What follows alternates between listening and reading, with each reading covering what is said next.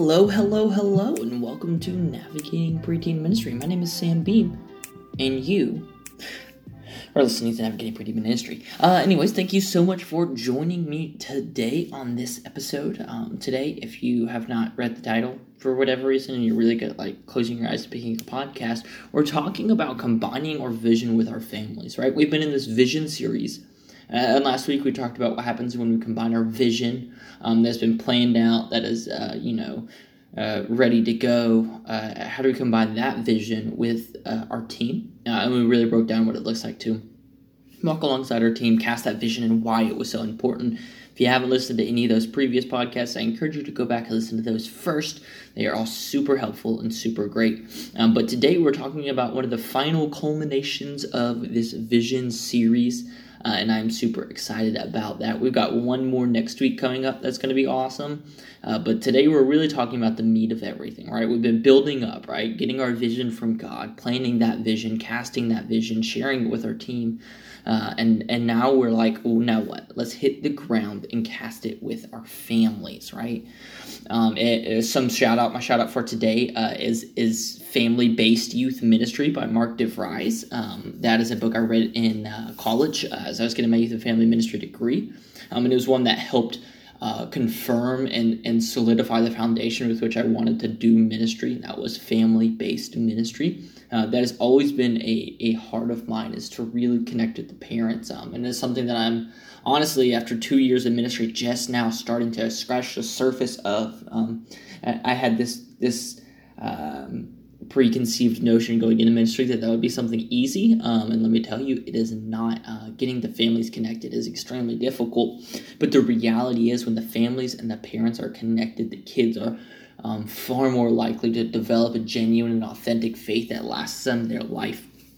So today we're talking about how to combine our functional vision with our families, and we need that missing piece, right? The subject of our vision is our families, our students, and our parents. And so it's kind of like, all right, here we are. What do we do now? If we've done all this, what do we do now? We need our vision to collide with the families, because at the end of the day, that's why I'm in preteen ministry, right? I'm not in preteen ministry exclusively to teach my team, which I think there's space to teach my team, but I'm in preteen ministry to talk with preteens and grow their faith, and we ultimately do that by growing their family. And so at this stage, I think we've all got a vision that does seek after the growth of our kids and family, right? I think a lot of us are kind of like, yeah, I've got my vision. I think my team is bought in, but how do we connect with the students, right? Maybe we're wondering if our vision is landing. Maybe we're wondering if we've taken the vision in a different direction, if we need to change, if we need to freshen things up. Maybe we've inherited somebody else's vision, and we're just not sure what to do with it. I've got a few markers for you once again to indicate whether or not your vision is impacting your ministry, right? These are all indicators that your vision may not be impacting the ministry in the way that you desire. So the first is that there is a disconnect between parents and students in the growth process, right? Maybe you have parents asking questions regularly about what's going on in the ministry, like, hey, what did they learn today? And they're having to come to you and text you or call you or speak to you in person to figure out what they were learning about this week. That might be a good sign.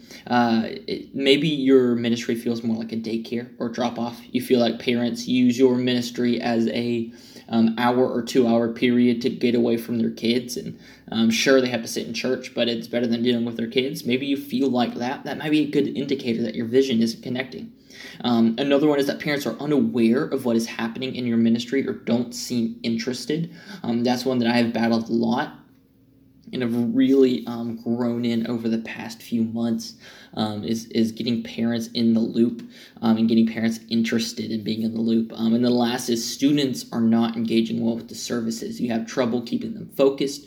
You have trouble with them paying attention, interrupting, talking to others. You feel like you're spending more of your time waiting for them to quiet down than actually them learning. So, once again, I've walked through all of these before, and there's no condemnation, there's no judgment And if you're experiencing these things, that's just ministry, and that's just something we have to grow in, right? We ebb and flow in our ministry, and so if those resonate with you in any way, stay tuned, because we're going to really dive into a lot of those areas.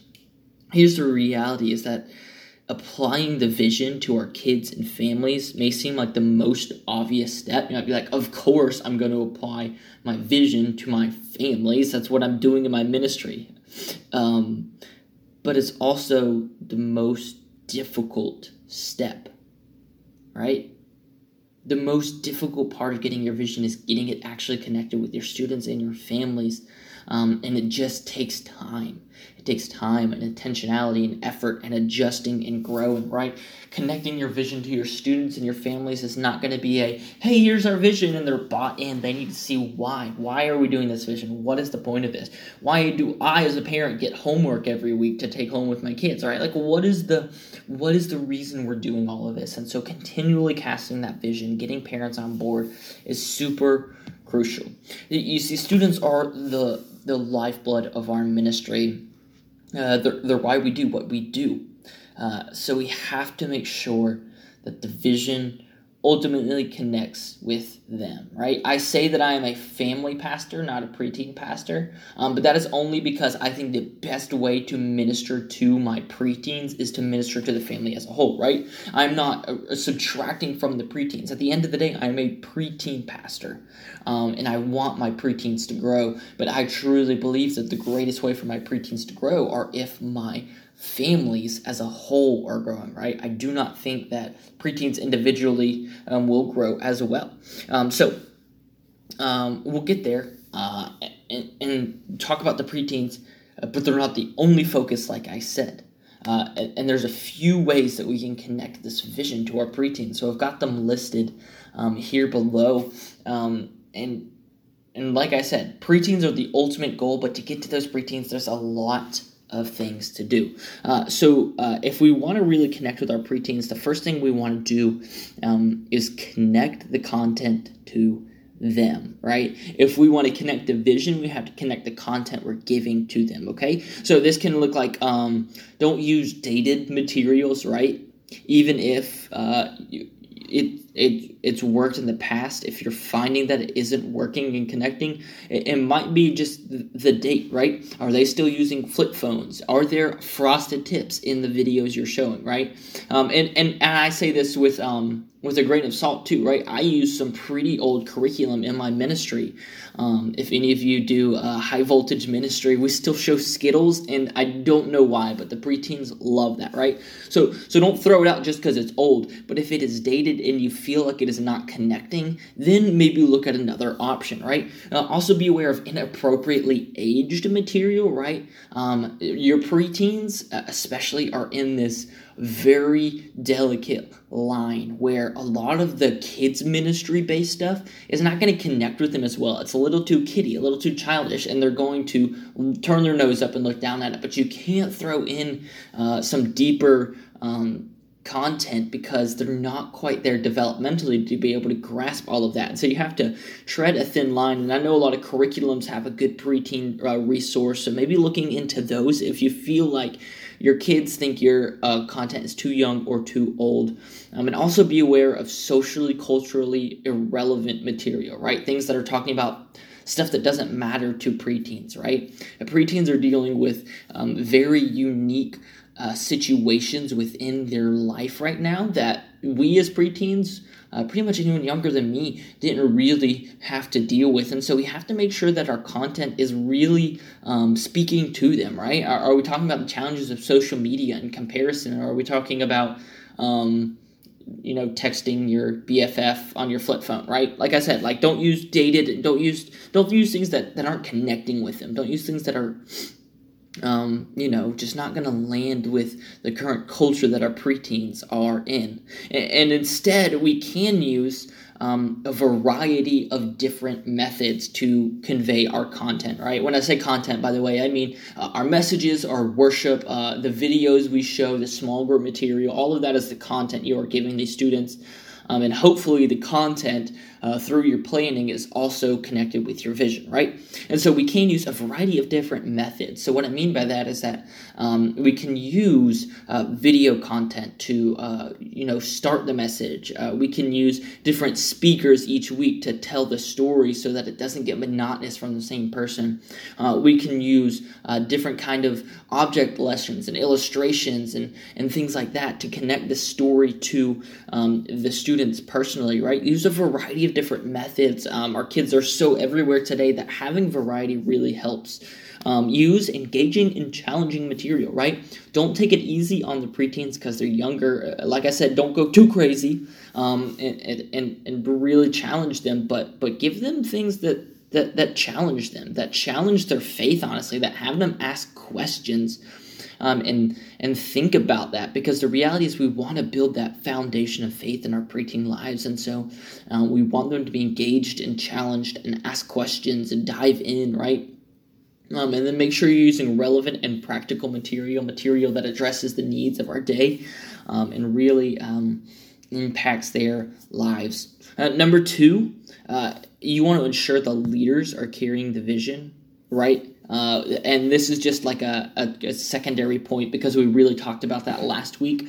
But it's important to re-mention that having your leaders carry the vision means that every time they interact with your preteens, your leaders are casting that vision into their lives, right?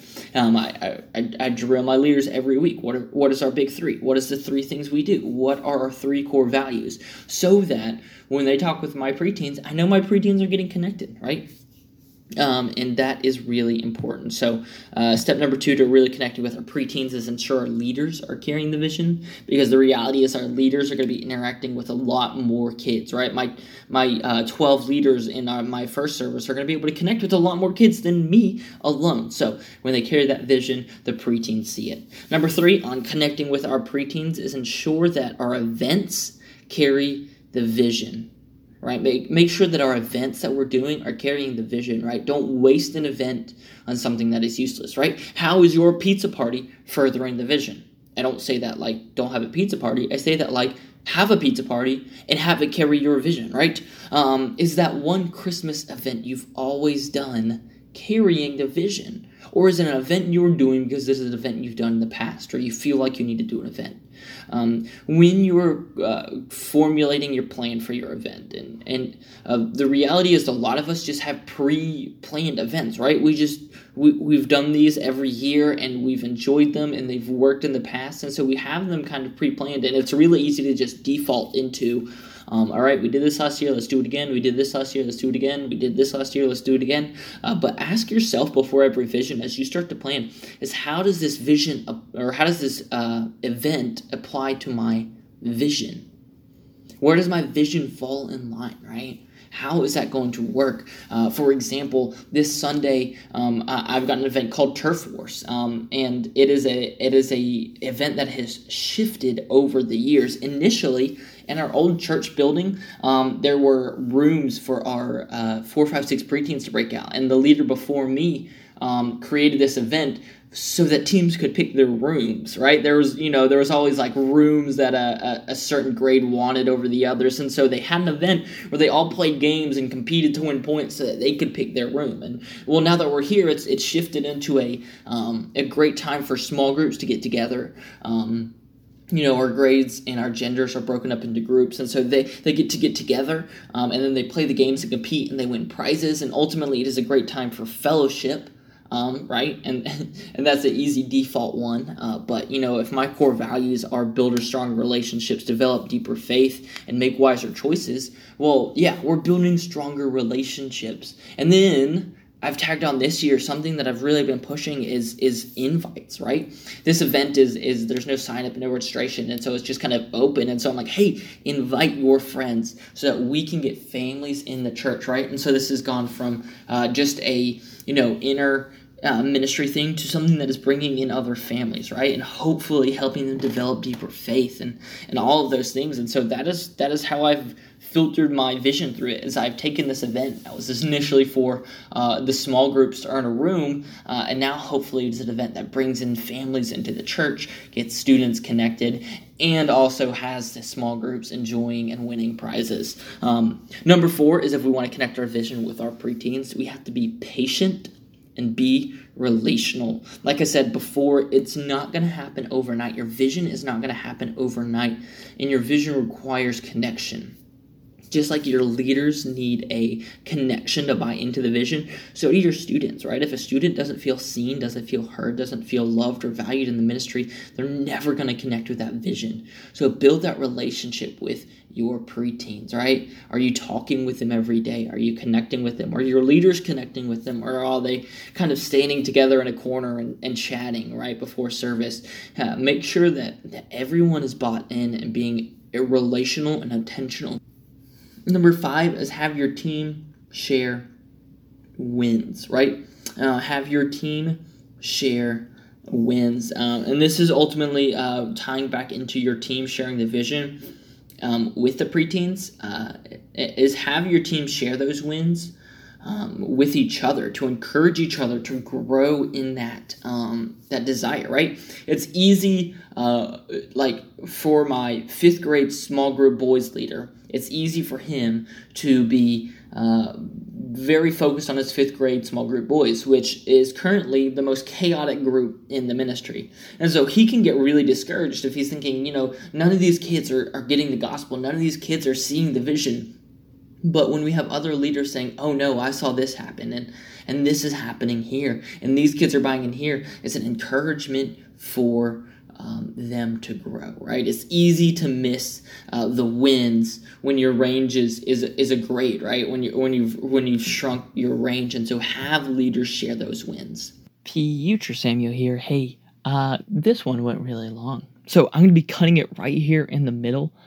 Next week we're going to be talking about how we can connect our parents, and then ultimately how we can connect our families together to create this realized vision. So thank you so much for listening today. I hope you guys enjoyed. I'm going to see you guys Monday for our nugget, and then next week we're going to finish up this episode. I'll see you then. Bye.